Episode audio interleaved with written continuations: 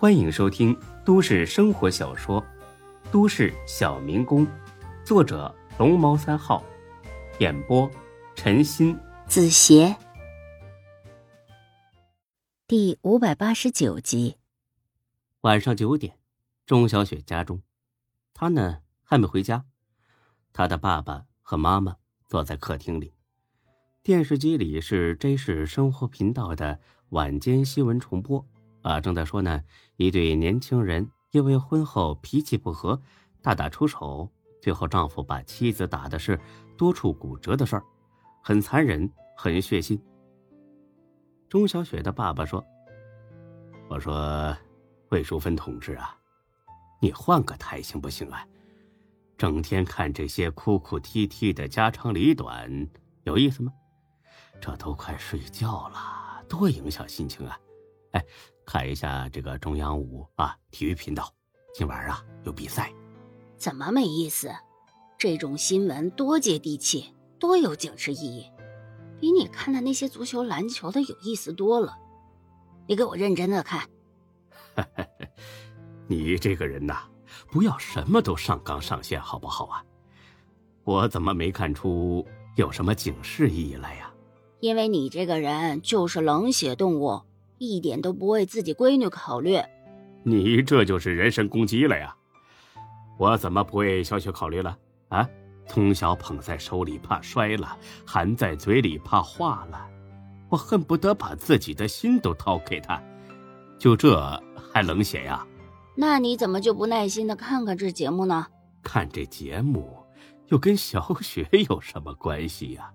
这又不是他做的节目，你不觉得新闻里面这俩孩子跟咱们小雪和小孙的情况很相似吗？哎呀，你怎么什么都能扯到咱闺女身上呢？他们的情况怎么相似了？我怎么就一点没看出来呢？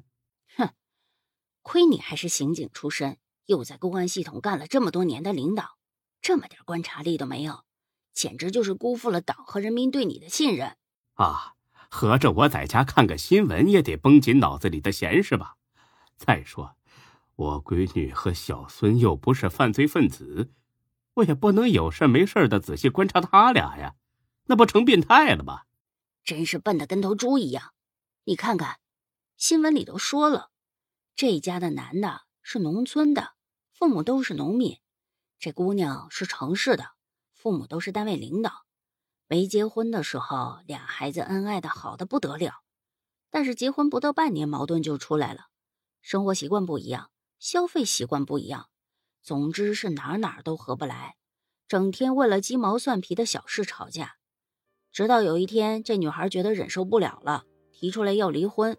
这男的就觉得这女孩肯定是打一开始就瞧不起他，跟他结婚纯粹是一时脑热。现在终于挑明了。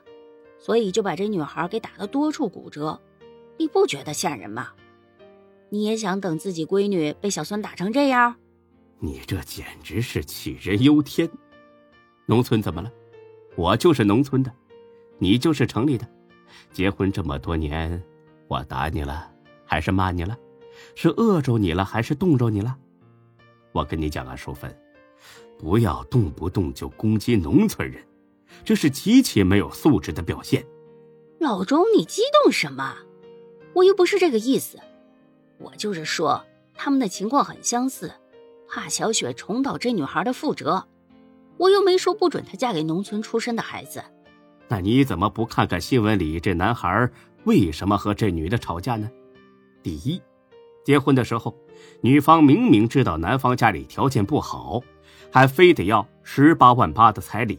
还要买房买车，搞得男方又是贷款又是借钱，欠了一屁股的债。这么做，人家男方心里能好受吗？这不是自己给自己埋下隐患吗？还有，结婚之后，这女孩不顾俩人的经济能力，就知道买买买，害得这男孩除了本职工作以外，晚上还要去干两份兼职。你说这么好的孩子上哪儿找去？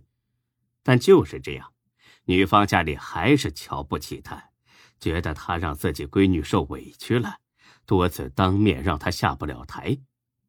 这样能找着好？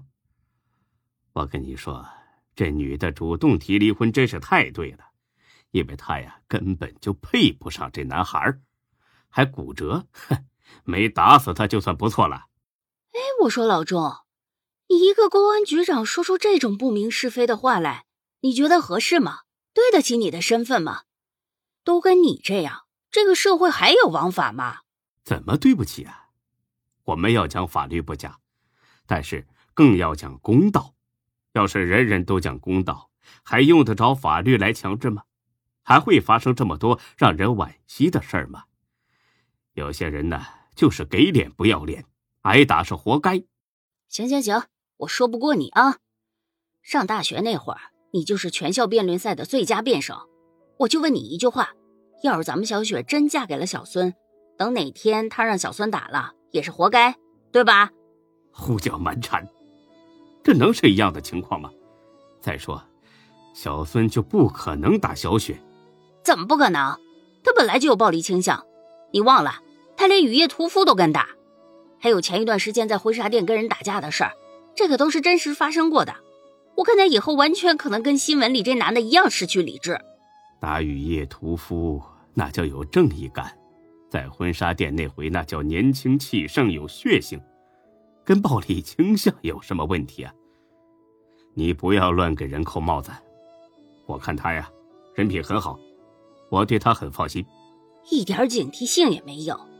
新闻里这男的结婚之前在他老丈人面前表现的也很好，为什么后来就变了呢？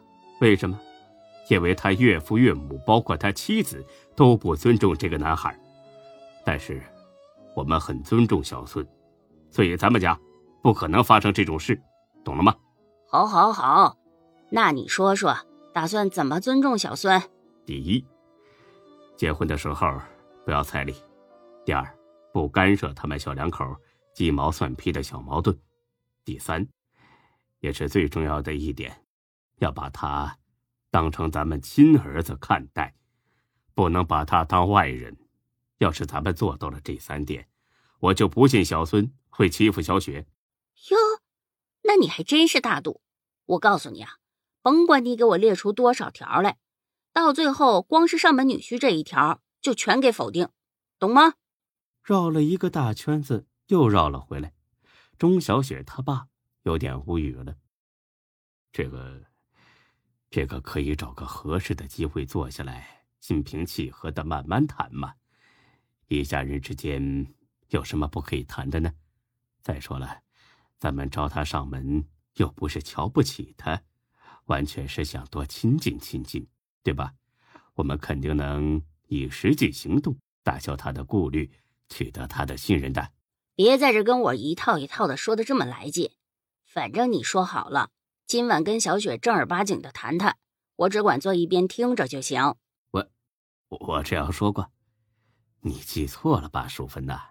我是说让你跟小雪好好谈谈。啊，对对对，我就是这样说的啊。你跟他谈。钟正国，你想气死我是不是？哎呀，你生什么气嘛？你不知道自己心脏不好，情绪不能太激动吗？你还知道我心脏不好呢？我看你是存心想气死我！哎，我错了，我错了，我跟他谈，今晚就谈，行吗？总之谈不出个结果，你们爷俩今晚全给我睡大街上去！哎呀，行行行，这都快十点了，小雪怎么还不回来呀？打什么打？肯定跟小孙在一起玩呢，这么没眼力劲儿你！你看看，还是你这个当妈的疼他！少给我扯淡！